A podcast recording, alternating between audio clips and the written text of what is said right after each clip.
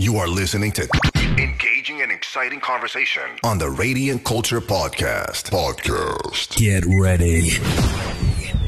Now. Welcome, everyone. You're listening to the Radiant Culture Podcast. My name is T Mac, And I'm Cookie Monster. and we are joined once again by Cool Kuluwaza. Hi guys, how are you? A cool Waz. We're cool. We're cool. Um, so this is a continuation from last week's episode, or was it now two weeks ago? Anyway, last week's episode about faith versus reality, and we had an overwhelming response. And when I say that, basically I mean all of Cookie Monster's girlfriends messaged him and said this episode was too short. All of my, Friends who are girls. Episode. do you want? Do you want to correct me?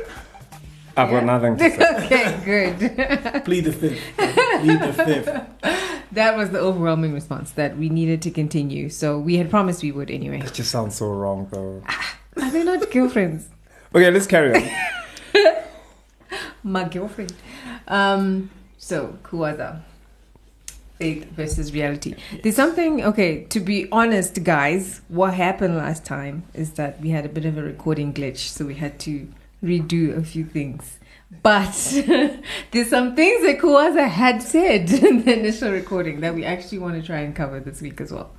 Um, one of which was when you explained about the fact that we've already received a lot of things from God. Yeah. We just they just haven't manifested in this reality. So maybe we can pick things up there to understand the whole difference between the fact that we're living in two realities. Yeah, yeah. Uh, so that's great. I think, yeah, that's one of those challenging things, right? Is to navigate living, pe- uh, you know, as people who understand that we're living in two kinds of realities. There's a reality that is in heaven, there's one on earth, and there are things that have already happened in the heavenly realms. Things spoken of in the past tense that when we look at our earthly existence, doesn't seem to be quite the case. Yeah. So, for example, we're seated in heavenly places in Christ Jesus. Doesn't feel like it when you're being bashed left, right, and center by life. You know, you know, you think that if I'm seated with Christ in heavenly places and I'm supposed to be reigning and ruling, Mhm. it doesn't quite feel like it. So, Mm. uh, the first port port of call, I, I think, uh, is to just say what exactly has He done, what is happening in that realm, what have we received. So, for example, Ephesians chapter one verse three, we have been blessed with every spiritual blessing in the heavenly places in Mhm. Christ Jesus. Yeah. So the spiritual blessings that we have that are available now and they are in the realm of the spirit. But on the earth you might not actually feel very blessed because of your reality being different. So exactly. that's the first port of call say, okay, what does the word of God say? Uh, what what does the word of God tell me I have now? Because the word of God records all of that. I think one of the things we said before uh, the gremlins played with our machinery was that uh, John 17 verse 17 says that uh, you know sanctify them in the truth. Your word is the truth, Right. and the word that is used there for truth is also the word that can be re, uh, read as reality Oh, in the original language. Yeah. So your word is the reality, Mhm. which means that anything that deviates from the word is not the reality that you want to be holding on to, so to speak. So I don't know if that covers pretty much Uh, it um, does. the It does. realities. I think that's Yeah. why they say that there are different realities: Yeah. the earthly, the seen, and the unseen, and the one that the Word of God shows us. I'm curious about that particular scripture, the Ephesians one. Ephesians is actually one of my favorite books, um, by the way. That uh, verse that says we've been blessed in the spiritual realm with every spiritual blessing in the heavenly places. in, the, in the heavenly places, my my heavenly realms, whatever. My bad. Um, so, so the question is, what are those spiritual blessings?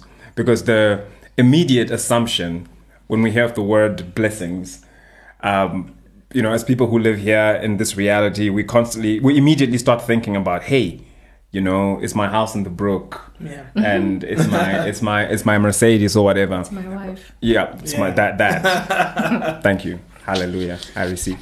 Um, so okay, stop it, could I? Uh, okay, so my question is, um, what are those spiritual blessings? Is it is it talking about actual um, physical Tangible. thing. tangible things thank you or is it referring to something greater is it referring to um, to spiritual gifts or to christ himself i'm just wondering that what what is paul referring to when he when he talks about those Okay, so he doesn't really specify. Also, you need to understand when in Pauline usage of the word spiritual, it's not spiritual in terms of the essence, like spiritual versus physical. Mhm. Spiritual means that which is consistent with the Holy Spirit. Okay. So when, he uses that a lot of the time, look at First Corinthians. He talks about uh, I cannot speak unto you as spiritual, Mhm. right? He's not talking about you being like ephemeral and you know not tangible. He's talking about you're not people who habitually think, walk, live in as you know uh, by the direction of the Spirit of God. So that's the first thing to understand, I guess. And so when you take it, if we understand that way, then the blessings that are referred to are pretty much everything that you could possibly think of as the things that God would bequeath to someone. Mhm. So there's, I don't think there's a limitation. What is a blessing? To, to, to, you know, to start with, I think it's anything that God endows anybody with. Mhm. Uh, you know, uh, what, how the scripture says, you know, do not be deceived. God, you know, all good and you know, perfect gifts come from the, you know, the, the Lord of Lights or God of Lights.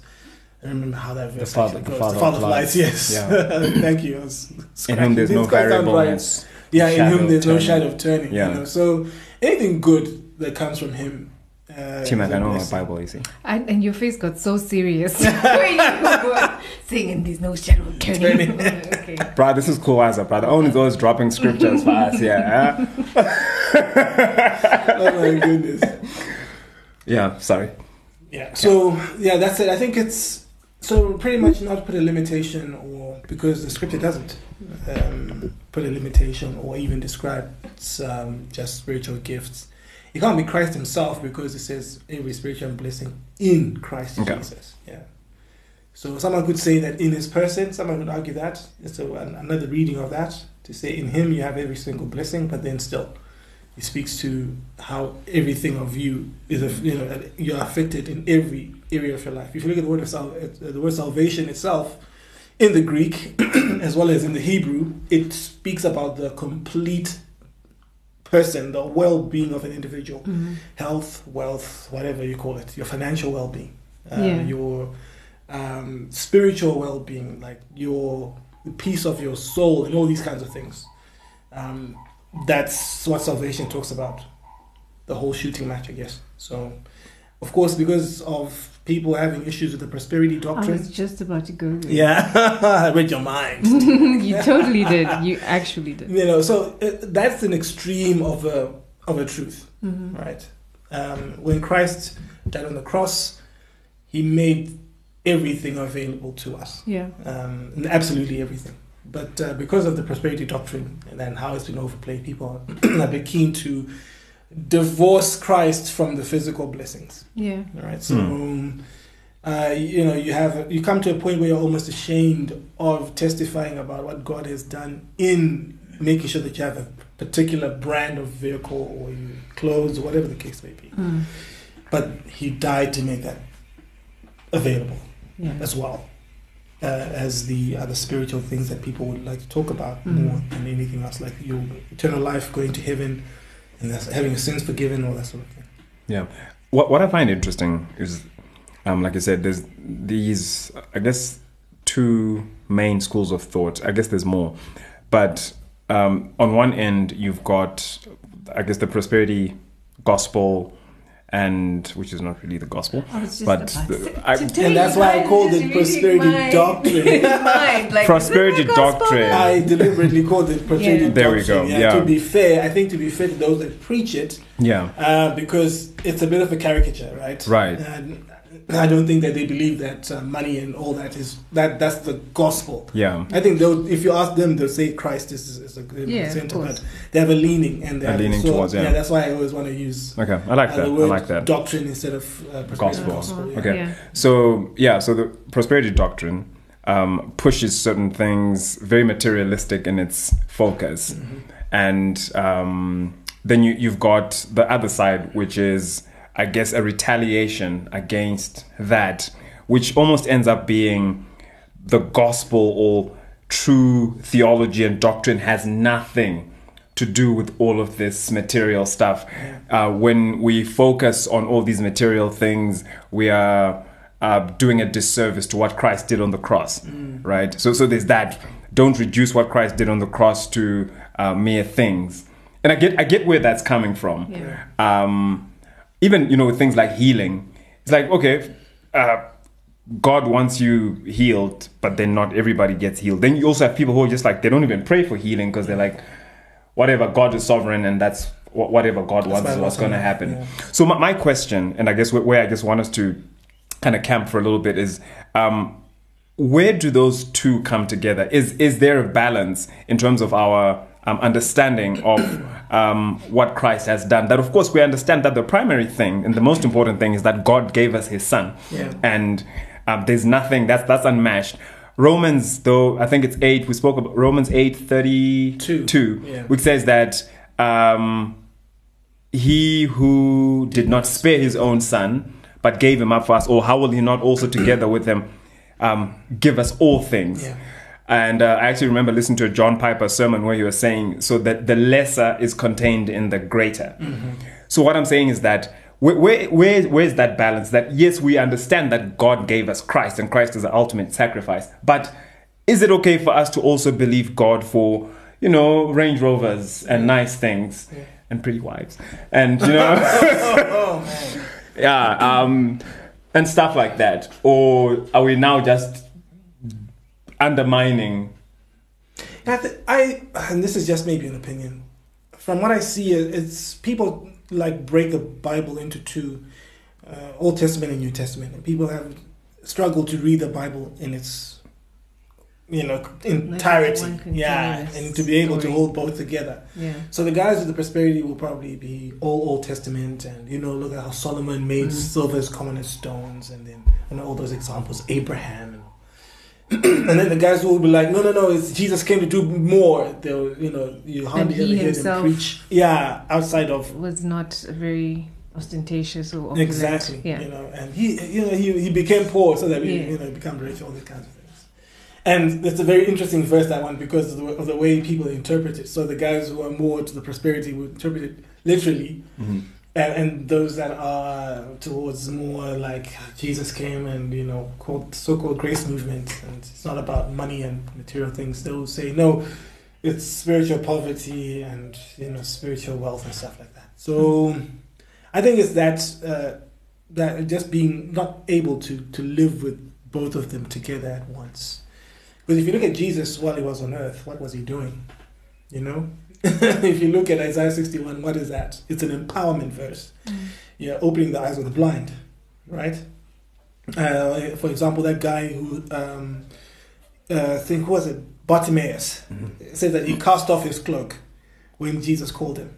And that's significant because the cloak was something that was standard government issue for beggars and blind, yeah, blind beggars. So it's like if you see him wearing this thing, you have to, you know, please get like those guys who have those letters from oh, social welfare Oh, right, and stamped so when they come to you and, and then you know you know that they are endorsed by government that you need to help them. So that was the same thing with that cloak and he threw it off.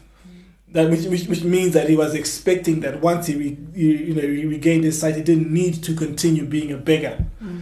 So he would that receiving of the sight was more than just him being physically empowered it became something of economic empowerment because he was what he was because of the you know impairment that he has so a lot of us don't see the miracles that Jesus performed in that light. You know, we just think oh, it was just to, a lot of people who then on that page of material things don't matter, they say, well, he did that to prove that he was the Messiah and the kingdom is here and so on. But actually, it, it had ramifications. There's a, a, a child who was 12 years old who was dead. Jesus raises her from the dead. She gets to live a longer life than what she would have if he didn't right you know, and, and what that means. Uh-huh, that. You uh-huh. see, so so we need to be able to have both and, you know, uh, just like if I can give an example of what Jesus said to the Pharisees about tithing their mint, dill, and cumin. He said to them, uh, "You guys are masters at tithing, right? But in the matters of love and faithfulness." You're, you're lacking. You should have done these greater things while not letting go of the former. Mm. So do both. I'm not saying that you stop. Your, your, your tithing is bad, but if you tithe and then you leave the greater things, there's a problem. Yeah. So I think that's the principle that we always have to push to say we didn't have. We shouldn't have a, a, a Jesus who's half baked, He's only interested in you going to heaven and your character, and you know you're broke because he wants to make you more like him, and refine you, and you you know Then you end up, fetishize then you end up stealing. suffering. You know, yeah. It, I have to say that. I know that sounds like a weird word, but it really feels like that sometimes. You know, if you listen to some certain people preach, that's all they ever talk about: suffering, suffering, suffering, suffering, suffering. You know, but that's not the whole deal. Mm-hmm. And, and, and you know, he also came and you know, there's a scripture that I think Paul says to Timothy, he gives us all things richly Mm. uh, for our enjoyment. Well, as I think enjoyment has to be its own topic. Yeah. Yeah. so you know, um, pious people. The way your Yeah. face just lit up there when you said enjoyment.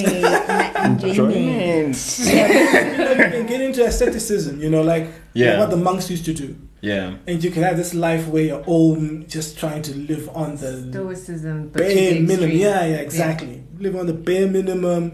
I give almost everything I earn. I just have enough to eat the most basic meals and stuff like that. You know what I mean? That's not what the Lord wants.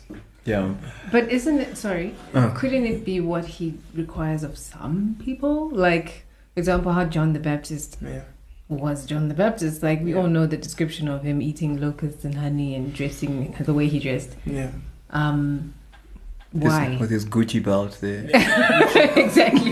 yeah, it's, it's a good question, but he, you know, he was uh, he was representing Elijah. So Mm. if you look at the way Elijah dressed Mm, and the way that he was dressing, it was Mm. pretty much the same. mm.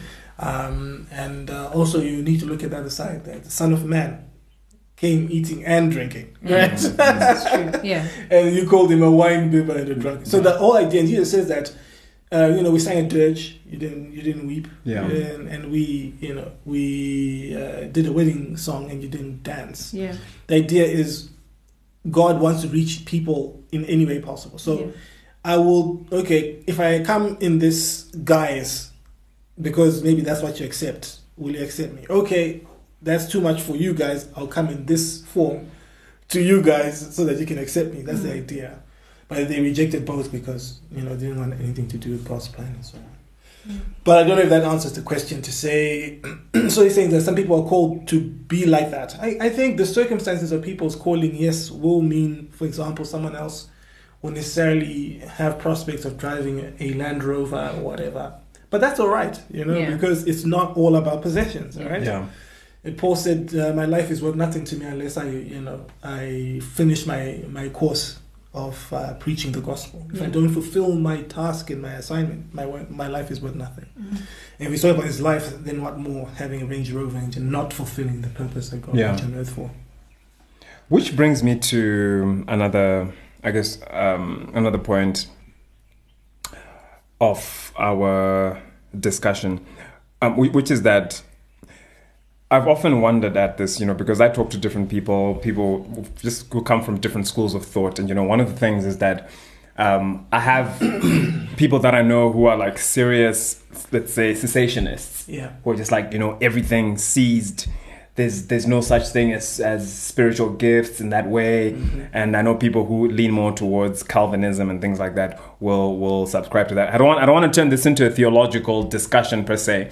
Um, but the point the, point being this that how you approach these things has a huge bearing on how you interpret scripture and on how you live as as a christian um, so so you, you've got um, instances or scenarios where somebody's prayed, for example, this is about faith, right? Somebody has prayed, they've uh, put themselves out there, really believed God, stood on the word of God for something. Maybe their mom is sick, you know, then mom eventually passes away, or um, they really believe in God for something and it doesn't happen.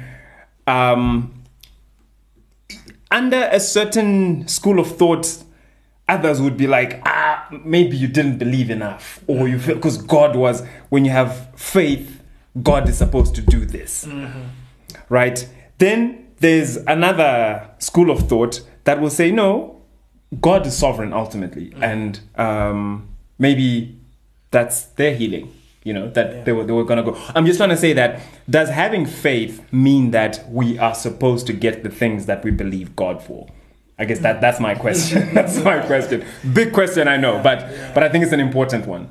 It's a very difficult question with many. I think from a pastoral point of view, some of the answers won't be so great because you, you it sounds like you're accusing people and putting a lot of pressure on people. But it's you know you have to deal with the reality of what the Word of God tells you. You know, so I'll do my best to respond to this. Trying to, you know, being aware that there are so many people who have those situations that they've gone through, Yeah. uh, and, and you know not feeling like they're being accused of anything. But um, I think the the distinction we need to make is between um, things we do by faith and things we ask for in faith. Right. The things we do by faith, when you lay hands on the sick and you you speak like Jesus did, he spoke to a tree. Right. He didn't pray about it. You don't involve God. You just speak to the tree and then it just withers. As a woman reached out, touched him with his garment, didn't even ask. Yeah. Power left him, and he was left asking, "Who touched me? Who touched me?" You know, Right. And I didn't ask him. You know, he just by faith grabbed a hold of it. Mm-hmm. So there's those kinds of things, and then there's issues where we are applying our faith in what we are requesting. Mm-hmm. Right? So well, I want to make a, a distinction between the two, because when you pray, you need to make room for the will of God Yeah. just like Jesus himself. What was his faith in that moment? His faith was God is able. So even you know when you see him praying in Gethsemane three times, he says, uh, "Take this cup away from me." All things are possible with you. That's what he says. So that's the revelation he has. It is possible for you to do this. Yet let not what I will, but let your will be done. so he's leaving room for the will of God even though he's praying with faith. You can't say Jesus was praying in unbelief in that moment, right? Yeah. But he leaves room for the will of God, um, which in that case he knew uh, what, what what the will of God was. Exactly. All right. Uh, and so for us, we have imperfect knowledge. There's so many things that we don't see. Uh, I can give as an example one that fascinates me so much. When you think about Hezekiah, Hezekiah it was, right? The guy who cried and said, God, uh, when he was told that you're not going to recover. That's Hezekiah, Yeah. right? Yeah, it's Hezekiah. and um, Isaiah was sent to tell him that he was going to die, was not going yeah. to recover. And Yeah. then he cried, returned to the wall, and then Isaiah was told to go back and tell him that he was going to get 15 years, right? Yeah.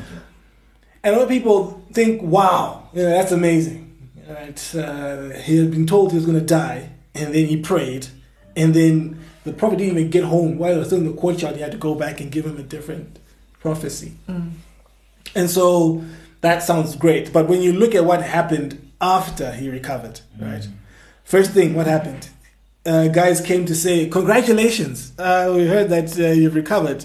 They said, Yeah, yeah, yeah, yeah, I'm back. And then he took them into every single place, all the treasury, showed them everything, showed off. And Isaiah came and asked him, Hey, what, what have these guys seen? He said, I showed them everything. He said, Oh, man, you shouldn't have done that because you're going to lose everything. And, you know, your, your, your sons are going to be eunuchs and all this, all the treasuries and all the silver and the gold is going to be taken away. And then something else that people, a lot of people, you know, look at is that his son Manasseh Mm-hmm. was 12 years old when he took over from his father. Right? Mm. If he was 12 years old, it means that he was born within the 15 years Yeah. that were given. Right? And Manasseh was the longest serving king of all of them across. Yeah. you Look at kings of Judah and, and, and Israel. In Israel. 55 years. Right? And uh, he was the most wicked king. He was so wicked that God said, even when Josiah came after him and did those reforms, he said, Because of the wickedness of Manasseh, I made up my mind you guys are going to Babylon. Nothing can, can atone for the level of wickedness that Manasseh has wrought in his 55 years. He did reform, I think, towards the end himself, but the damage was done.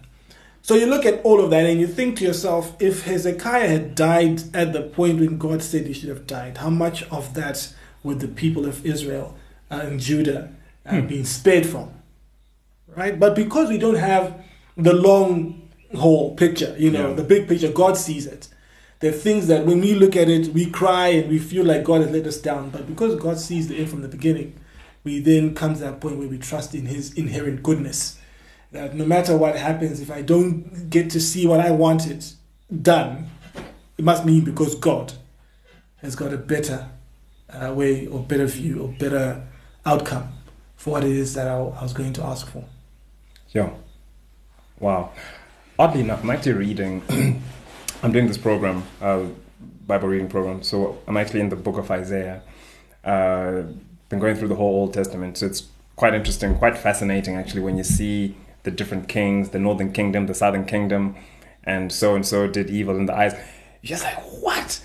But then when you come to Isaiah and uh, that that Hezekiah story, I, I'd never thought about it in those terms, right? Because we always look at the fact that hey, this guy got another 15 years, and Yeah. God, um, God heard his cry. But then there's the the whole thing that unfolds with Manasseh and and, and all of that.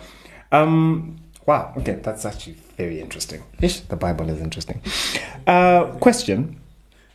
Do, you- do you wanna- So, so, so yeah. So the point I was making this, So I was, I was, I'm saying I was trying to distinguish between what we ask for mhm, mhm, and yeah. the things that when we do. So the Right. doing part is the things that we do without actually having to ask God to intervene. Right. So when you cast out devils, so you've been told in my name you cast out devils.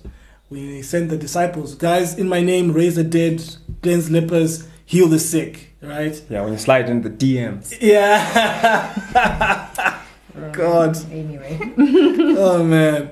Anyway, carry on. Yeah. So, um, yeah. So, so in those kinds of instances, when you look at what Jesus says to them, the only time you find in the Gospels where these guys failed was with that boy who had the demon that threw him in the fire and so on, Mm-hmm. and uh, they couldn't cast it out. And when they asked Jesus, "Why couldn't we cast it out?" Jesus said, "It's because of your unbelief." Right.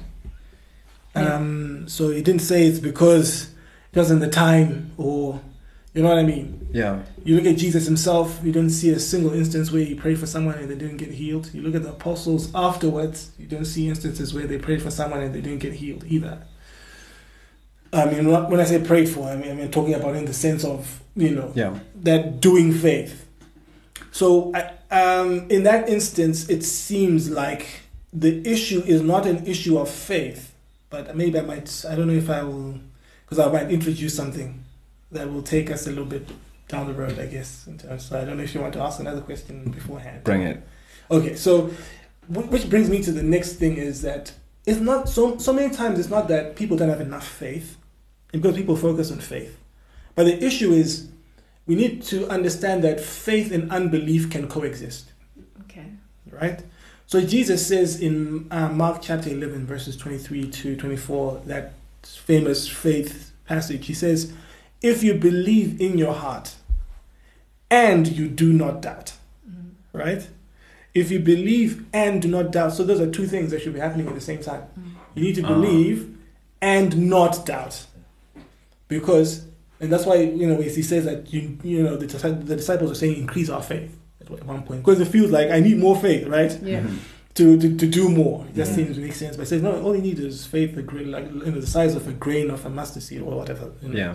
the size of a mustard seed.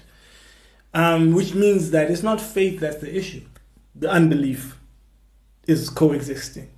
So I could give you quite a few examples of that uh, from the scriptures. You have Martha when Jesus came back uh, and her brother died.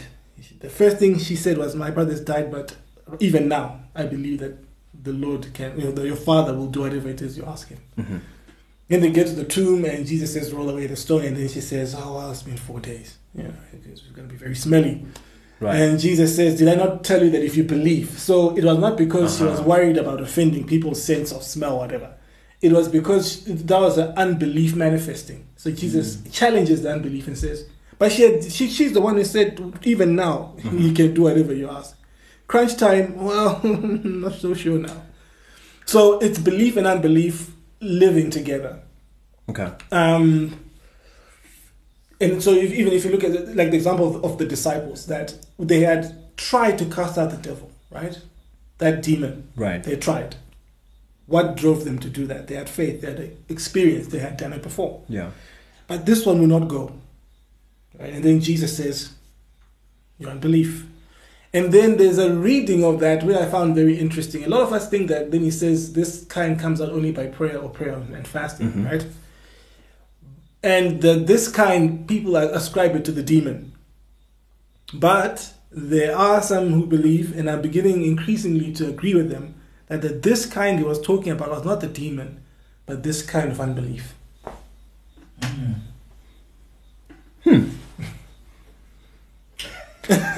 take your time, take your time, think about it. Think about it. You see, because Jesus cast out that devil with the word, did he fast first? No, he didn't. He didn't, right? He just says, out, yeah. and the devil is gone. And they had never fasted. Remember, the Pharisees said, the why don't they fast? Because Mm, Right? because, Because, the bridegroom yeah, is The too- bridegroom is. But they had been casting out devils Yeah. without fasting. So it's very difficult to see how there's a kind of demon that you need to fast first so that you have power to overcome. And a lot of Christians are in bondage because of that, because they feel like they have not fasted enough so that they can have authority over spirits. Mm. But the authority is in the name of Jesus, Mm. not in your fasting.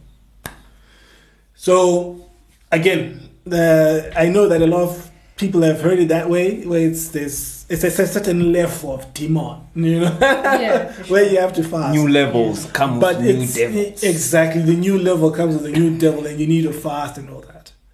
Um, but the issue is of unbelief as well. There's just a level of unbelief that can only be dealt with through constant prayer and fasting. That actually makes sense. to the point that if we have zero unbelief, there's a lot of things that we can get done. And that's why Jesus said only that you just need faith the size of a mustard seed. Mm-hmm. Because if you don't have any unbelief, look at Jesus. He didn't have a shred of unbelief. And not a single thing that he did fell to the ground. Yeah. He never failed once. in Anything that he tried to do. you know, my, my mind starts racing in all kinds of directions because I immediately want to ask, would you- okay, so where does the unbelief come from? Great. That's a good question. That's a good question. Unbelief is really, I think, um, the, the the product of our life experiences, right? Because it's that nagging thought in the back of your mind somewhere that says, "What if? Right? Yeah. What if it's not going to work?" And it manifests itself in different ways and at different times, particularly the longer the situation goes on, Mm. right? Like At first, you're yeah, exactly. You're all fired up, right? They're like, ah, let's do this. God can do it, right? Mhm. And then e- even like if you think about if you've ever you know had an experience of you know casting out a devil or something, you know when you start going go go, there's a lot of energy, and that spirit is stubborn, it's not going. It's like you know you just feel people just getting tired and people swapping. Okay, it's your turn. You go and try and cast it out. You know, so unbelief as time goes on, right? Uh, unbelief kind of then you know there's a creeping in of a thought that says, mm, "What if maybe I don't have enough power, or maybe this, maybe that." Right? It's a and, and it's a part of the experiences you've had. It's part of also what the enemy is doing in that moment and saying, ah, "So uh, it means, guy, you don't have power, and uh, maybe because you sinned." You know, so it's also to do with your theology. Yeah. So if you have a theology that says um, if you are not walking right with God, you know God cannot hear you, God will not hear, or you, you know you will not see things happen, Mm. then that unbelief will will be there as well. So it it's very difficult to quantify and say this is the reason, but it's a whole host of things. There's wrong teaching as well, you know, Right. um, and uh, there's just basically, I think the issue of not having a mind that is thoroughly renewed as well. Where, as I said the other time, where Jesus could see that it had no difference to him, a person who's sleeping and a person who's dead, it's the same thing, right? It's it's a mentality, it's a way of thinking that's just crazy. You know? And I was just sharing with a few friends about how, you know, how if someone says, uh, "Guys, can you pray for me? I'm not feeling well," right? Um, and then you you will feel like, okay, the, the Bible says lay hands. I didn't tell you what the condition was, if I tell you I've got stage four pancreatic cancer, I need you guys to pray for me. Mm. What that does to you in your faith, Yeah. right? You're already starting to think about this other situations, Mm. right? How many people come back from stage four? Yeah. Right. You know? Yeah. in the back of your mind, you're thinking you need to go hug your kids as tight as you can, tell them that you love them, all these kinds of things, Yeah. right? Because it's over. Yeah. But if I only tell you that I'm not feeling well, the faith you have when you pray for me is far different and Mhm. it's a lot higher, if I can say that, Yeah. than if you, if I tell, if I tell you all the details. Mm. Then, with each detail, with each incremental piece of information, that unbelief is chipping away at. Yeah. you know what I mean? So, th- there's there is that, and, and I just wanted to read. I think a, a a passage that I I I, I don't want to quote it because it's so powerful if I just read it. And it's from Romans chapter 4, verse 18, one of my favorite passages, talking about Abraham's faith. And it says, In hope he believed against hope, that he should become the father of many nations, as it has been told, so shall your offspring be. He did not weaken in faith, right? When he considered his own body. So these are circumstances, right? Mm-hmm. That cause, okay, so God has made a promise that, hey, I'm almost a hundred and my body is as good as dead. Well, to be fair, he wasn't the one who was going to have to give birth. Yeah, yeah. But then it, it gets you know, quite interesting because it says, "Oh, when he considered His wife. the barrenness of Yeah. Sarah's womb," or actually, the Greek says the deadness of a womb. Mm. You know, it's like dead. Yeah. Yeah, Nothing's she's gonna- gone through menopause at this point. Yeah. Now listen to verse twenty. This is very interesting. And actually, this actually, you know, came to to light more this morning when I read it. Uh, know that I've read it quite a few times. Verse 20 No unbelief made him waver concerning the promise of God. Right? Yeah. No unbelief. So there was no unbelief working. His faith, right, is all that was working in that moment. And no unbelief was allowed to cause him to stagger at the promise. That's what the NI, uh, K, KJV says, to stagger at the promise of God. That's what causes us to stagger, right? What is the unbelief and where is it coming from? It's coming from when you consider your body, Yeah. right? When you consider it's stage four, it's not. It's not even. It's not just a headache. you know, it's not just a toothache. It's stage four, guys. When you consider that's where unbelief is born, right? The deadness of his wife's womb. He did not consider that. You know, so no unbelief when he thought of it, and I like it because it's not in. He didn't ignore the facts, right? It says he did not weaken in faith when he considered. He thought about it. Listen, I'm a hundred years old almost, and my body is good as dead. This woman, her she's barren, and you know, we had uh, prospects biologically many years ago. Those are gone, right? Right. Uh, and but in considering that, it didn't cause him to weaken in faith. Why? Because, uh, or instead, actually, he grew strong in his faith as he gave glory to God. How did he give glory to God? Verse 21 by being fully convinced, the NIV says, fully persuaded that God was able to do what he had promised. Yeah. So in, in, in all in every situation, it's you're coming back with but God. Right? Mm-hmm. Yeah. It's stay but God. It's it's like I'll get kicked out. I don't I don't think I can raise the rent by in the next but God, you know. Because God is a factor and God has promised. He says that he will provide for me and all these kinds of things. I am fully convinced. That's where a lot of people, a lot of us, we struggle to be fully convinced Yeah. to the point where no matter what you say, no matter what the situation is, I will not stagger through unbelief because I'm fully convinced that God is able to do what He promised. Ah, wapenza ma sports. So what do you say to the person who says, okay, that's fine for Abraham. I mean, he was chomies with God. They were Yeah. friends. Yeah. And I mean, yes, we all have prayer lives and we read our Bibles and we're all reading the same word. But someone might be like, yeah, if you want me to be fully persuaded, Mari must come to me and show me in black and white that, okay, this is definitely what I want you to do. I'll see you through to the end. And then you'll be like, cool, yeah, he said so, it's fine. Interesting because on many levels.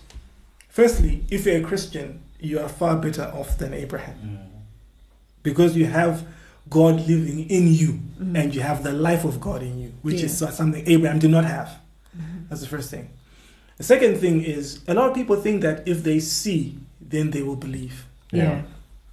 But it doesn't work like that because if that was the case, the Pharisees would have been born again and saved, right? Yes. Did you see how even though this guy, you know, the, this one, that one always kills me. A Pharisee, but you don't see. okay, that's a good good time, but that's quite interesting. Anyway. Um, the guy was born blind.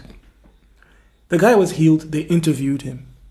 I saw what happened. This guy who healed you. What? Uh, yeah, I saw I was blind from. And he tells them everything. Yeah. Mhm. And they go and get his parents. Say, is this your son? Ah, yes. Uh, to say he's our son, yes, we can say. But who healed him? I don't know because they're also afraid of being cast out of the synagogue. Yeah. yeah. And then, okay, the parents are not playing along. And then they called him again. I said, ah, but guys, I've already told you. You know? They were trying everything they could to discredit a miracle. Like this, everyone knew that this guy could not see, but now he can. Yeah.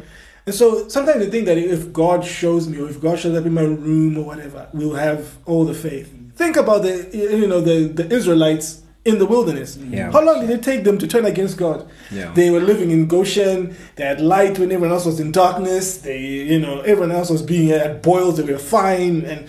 You know, the, God showed Himself so many ways, but it didn't take. They didn't even get into the wilderness before they started complaining. Yeah. You know, did we not have graves in Egypt and all these kinds of things? You know, so it, it's not that, and, and God knows that, and that's why a lot of the time God allows us to go through situations in which the only thing that makes or that we can hold on to is His word, because that's what you know faith is all about. Yeah.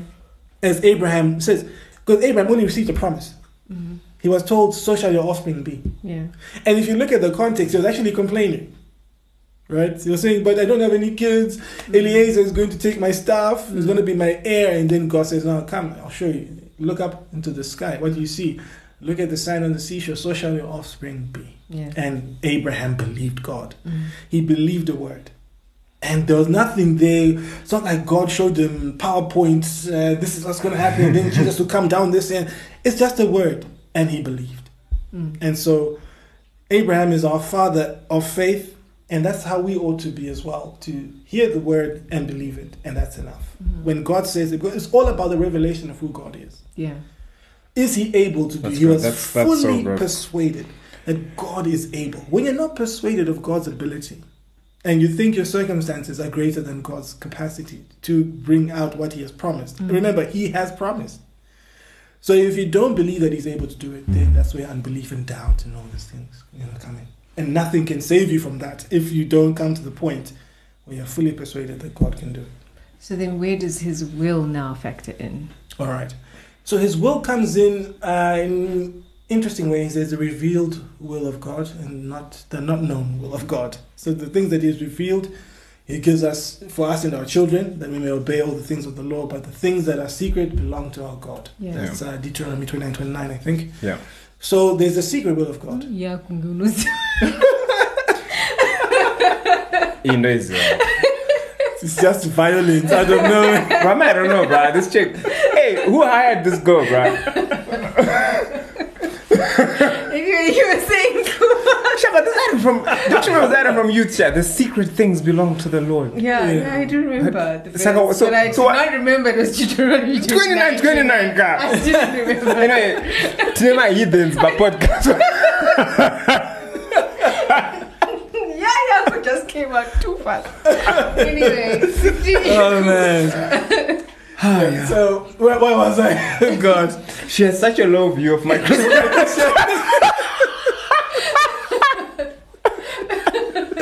Guess that's why we're friends, huh? right.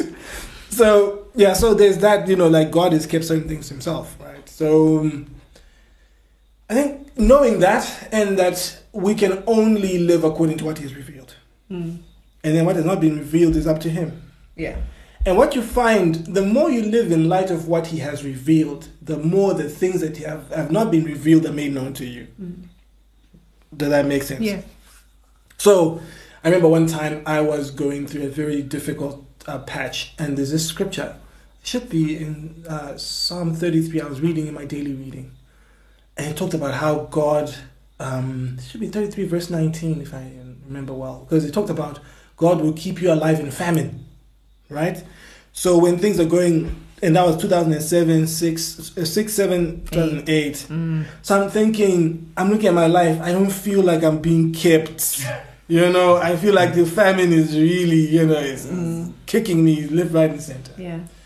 And so I was like, ah, but your word says this. So I, I, I kept on taking him to task about it to say, why then is my life not reflecting what you're saying in this verse? And then uh, someone prophesied, gave me a prophecy, uh, said, uh, I not told them, I not, this was just me between me and God, right?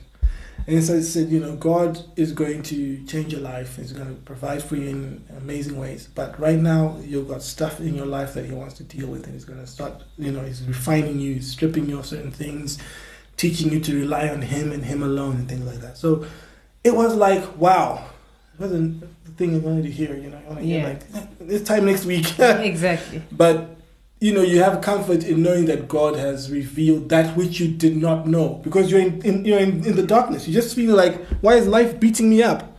It's not life beating you up; it's God with the process, and that revelation comes. But it comes when you challenge and you say, but on the basis, like like the disciples Yeah. going to Jesus and saying, why were we not able to cast it out? Exactly. They're not content to say, "Oh well, because you are the you are the chief, you are the you know uh, the big guy, and surely the demons will bow to you and not to us." So well, okay, we understand, Yeah.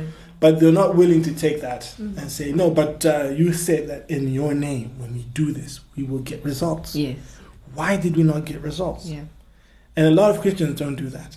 A lot of Christians will then conclude, "Oh well, it must be His will. He doesn't want to." Yeah. right? But says who? And this is where we also, you know, this is the way we talk about the word being fully persuaded, right? Yeah. When you're fully persuaded, you will have to, you will go to God and say, "But your word says." I remember one instance. Uh, this uh, I was listening to Kenneth Hagin talking about an, uh, a, a situation where someone, where God has said uh, the person was going to die, you know, but he was praying and saying, "No ways." Mhm. He's not going to die. Your word says uh, 70, and by strength, by reason of strength, 80. Uh, someone's years, he's not reached those years, so he's not going to die. Mhm. And the Holy Spirit, he says, had to then plead with him to say, hey, you have to let this guy die.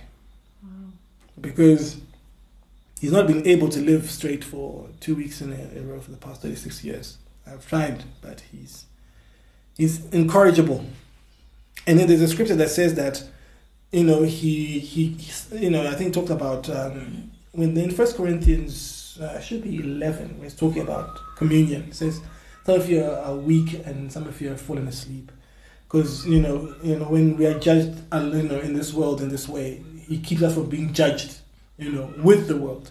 So your death is to keep you from eternal damnation. So he's taking you out early because if we leave you as you are, it's not going to pan out too well for you later. So that's what came to mind when you know that was going on. I said, okay, here's so let's have a bargain. I'll, okay, I'll let him go. I'll let him go. But here's what we need you to do. Uh, please let him have one more day when he's uh, we're sick. He needs to say goodbye to his people, and then he goes. Next day, he was like he was like recovered, as if he was going to leave hospital the next day. Had his grandkids there, and his family. Then the next day, he just deteriorated, and then that was that. Yeah. So that is coming from being fully persuaded. Where you don't say, you know, you don't take no for an answer. God has to, because God has His word and God honors His word. So, God, if there's something that I don't know and why I'm not happy just to simply just fall back, Yeah. right? Yeah. But at the end of the day, there could be Him not actually explaining anything at all. Mm. And we Right. have to be ready to recognize that because he's still sovereign. Your faith is not sovereign, you know. He is sovereign.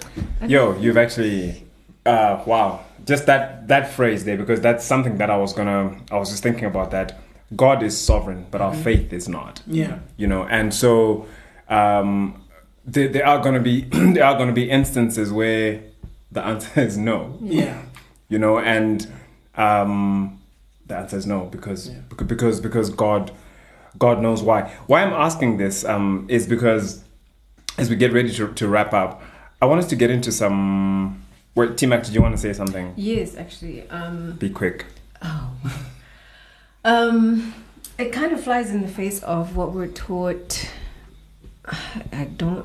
I guess yeah. In the world, in a matter of speaking, that the best way to avoid disappointment is to just have low expectations. Like, don't Yeah. expect too much. Yeah. And generally in life, maybe you just you get disappointed here and there, but because you don't expect much, it's like it's okay. Yeah. And I think we do that sometimes in our Christian walk. In Yes. that, okay, I've prayed, I've stood on the word, it didn't happen.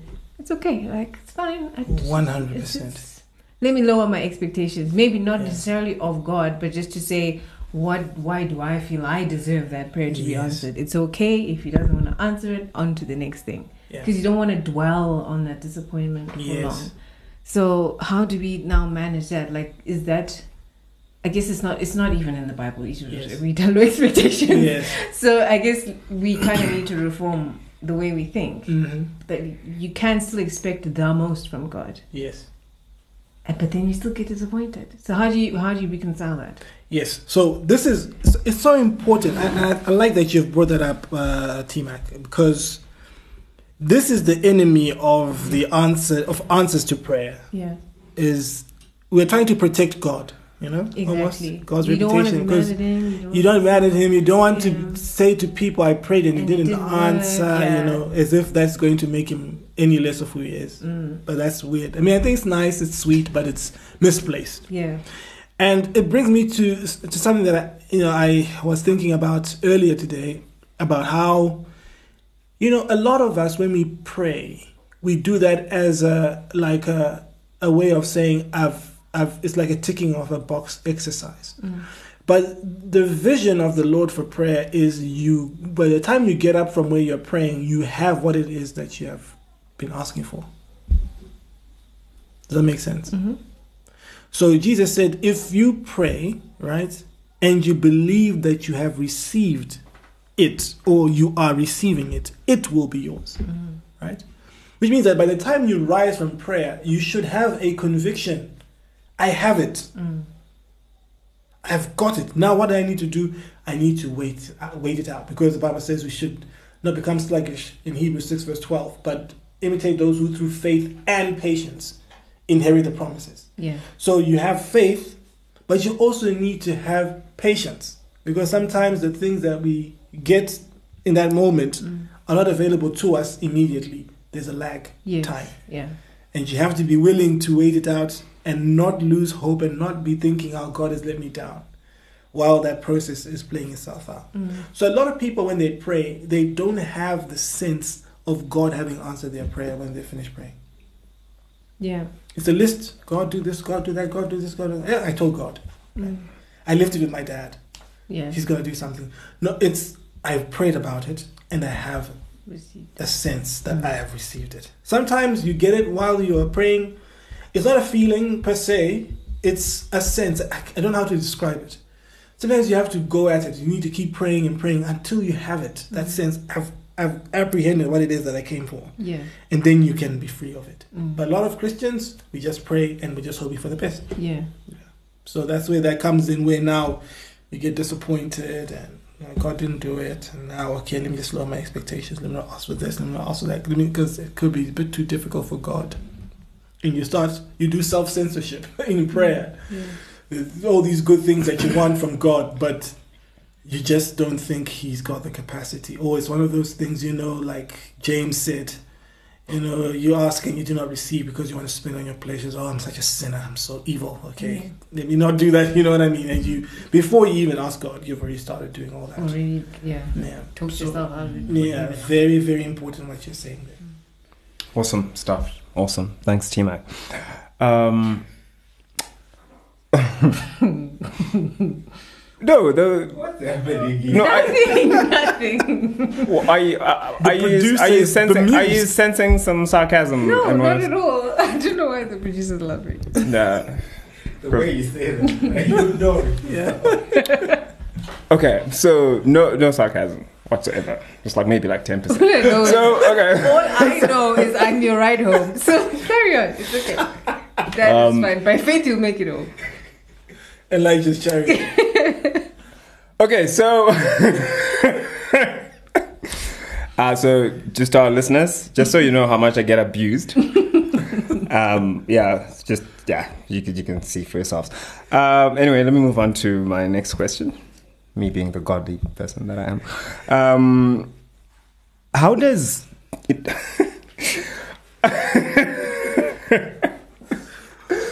I, I, I'm just thinking about you know everything we're saying, and of course, this is just really it's, it's, a lot of stuff, and there's a lot to think about. Yeah. A lot of important stuff to think about.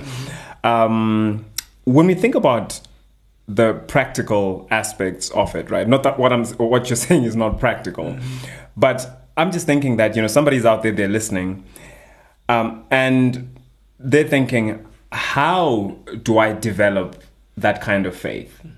You know, I'm a Christian, but I I want to know how, how do I develop the kind of faith that allows me to um, to believe God in that way? You know, how do I overcome my unbelief? Uh, can we just talk about that quickly? Sure. Um, so I think ah, practical things to be fully persuaded. I know it sounds like it's abstract, right? But ways that we can do that is to keep on having our mind renewed by thoroughly purging our minds of what we've been taught by, you know, devoting ourselves to the Word of God. Mm. You know, that there's just no substitute to the Word of God Yeah. because that's what tells you all the possibilities, right? Um, for me, I know for sure. Um, if I haven't been in the Word for a bit and I go back to the Word, especially some of the stuff in the Old Testament where you see the axe head floating, or you know, a guy takes a bowl of salt and puts it in the water and it healed for generations. You know, it does something to your faith. You know, it makes you think, wow. And Jesus said, greater things than these shall ye do. You know, and, and and so that's so important because it inspires faith all the time. And you're seeing Mhm. examples all the time of people who overcame. You know, like Hebrews 11 is a whole list of people who overcame and stuff. So that's one. Another one is visualization. And this is going to sound like I'm talking new age techniques, but it's not, I assure you. Uh, and it's a very important part of um, building faith. Meditation with visualization. What do I mean by visualization? See yourself in the place that, you know, after the fulfillment of whatever it is that you are believing for. Right? So, see yourself testifying about the goodness of God. If it's a condition, you're in the hospital, see yourself walking out, the doctor saying that you're, you know, we have looked and there's nothing, you know. Um, and so that is so important. Taking time to actually visualize yourself on the other side of the situation is, is key. Um, and here's a very interesting example from uh, around about Genesis. I forget what chapter it is, but this is when um, Jacob, should be Jacob, yes, it was. Uh, he was being cheated out of his wages by Laban. And so it was about the animals, right? So he was first of all told you can have uh, this, The and then the side animals, yeah. Mhm. And then he changed he changed the, the, the wages. So uh, he had a vision where God was showing him uh, a strategy, so to speak, and then he took strips of bark and whatever and put put it before the animals uh, in the mating season or in the winter mating, and they were drinking water, whatever. And the result was they started bearing spotted and speckled and all that. But these were they were not striped. They were not. They, they started bearing, Mm. and he put those you know before them like imaging, as it were. So it's very important. Your imagination is very important because what you you know as as as a man thinks, so he is. Things like that. So that is very important. Visualization. Visualize. Visualize. Visualize. As a practical step, take time from time to time. Meditate. See yourself. What has God promised? See yourself in that boardroom. See yourself. Um, you know, running that multi-billion-dollar business if that's what God has promised, or planting churches all across the world. Very, very important part of building a faith. Okay. Hmm. Yeah. I'll be honest. The moment you're like visual visualization, I just thought, uh oh, uh oh. Here we go. Here we go. yeah, but I, I like that. I like that. Again, it brings us back to this thing, right? That I think in many ways we become so anti all this other stuff that we we actually let go of the good stuff. Or do you want better? Yeah. We actually have ceded that ground. It belonged to us. Uh huh. But that has been taken over because the enemy doesn't create, he just imitates and takes advantage of what's already available. Yeah. So, to use a very controversial example, right? You hear about these guys who fly through the air and disappear and whatever, turn into all these kinds of things. Yet you have your Bible that tells you that Philip was talking to this guy in one moment, and the next moment he was gone. You have Elijah, and these guys were. This guy was said he was told go and go and tell Ahab I want to see him, and he was like ah why would you do that to me? Because you know the spirit of God will just take you and you know, throw you and put you somewhere else, and then you I'll be left and my head will be cut off. You know, so it was like everyone knew Elijah did that. You know, Elijah, you could be talking to him now, and then ah, go you know. so it was like common for Elijah. And yet, when we see it now, we, we say it's witchcraft, we say it's demonic, and you know, and because Satan has, has taken that ground that belonged to us, because we looked at it and said, ah, for example, like the cessationists and say, ah, we don't need that, we now have the word of God, we don't need all that stuff. Satan says, oh, gladly occupy that space. So I don't want to go too deep into that because Yeah. I could, but um, that's the idea is that we we then that visualization. You know, the Bible says that when Rebecca uh, was presented to Isaac, he was in the field. What was he doing? What does the Bible say he was doing when he was in the field? I don't know. Meditating. Exactly. Meditating. I know you know you know it. he wasn't sakuraing or anything. He was meditating. He was visualizing the atom. I'm joking. But I don't know what he was. You know, it, it seemed to be something that was a part of his routine. Right. To meditate. Right. Uh, and that's what meditation is about. You know, it's part of it. But now it's yoga. Now it's all this Zen, whatever. You sit Yeah. in a funny posture. They've just robbed us of what belonged to us in the beginning, and we need to understand and we need to fight for it to get it back and hmm. redeem it. I almost feel like we need to. I think I'll talk to the producer and convince him. I think we need to have a, a an episode on just like a theological episode where we talk about all these things. I think they're so important. Yeah. But but of course not not today. But this is so good. Thanks, Real Kuwaza. secret. Yeah, yeah, yeah, exactly. Because yo, there's a lot out there, man. Especially a lot of this Eastern mysticism and Yeah. and all of this stuff. Yeah. Um, then uh, even here uh, in in Zim or in Africa at large, ah, you know, we have our own atoms Mm-hmm. where things just happen, bro. Like some stories I was hearing recently. I'm just like, yo. But anyway, that's that's not for today. Uh, T Mac, anything from you? No Cookie Monster. Okay, cool. Got to be nice to you since you're my ride home today. Um, cool, Azza. Nothing more from me. Okay. Yeah. Okay, cool. So thank you. Thank you all so much. I think today has been amazing. And our listeners, thank you. It's been great. Cool weather. We'll see you again soon. Soon. Yeah. Hope to hope to see you guys soon as well. Peace, everybody. Peace. Thank you for listening to this week's episode of the Radiant Culture Podcast. If you want to make a contribution, make a suggestion, or have a request, you can get in touch with us via email on radiant at thehub.co.zw or inbox us on Facebook and Twitter. Look out for the next episode and remember to share this one with everybody you know. God bless. It's hot, it's fresh, it's uncut. Hashtag Real Talk on the Radiant Culture Podcast.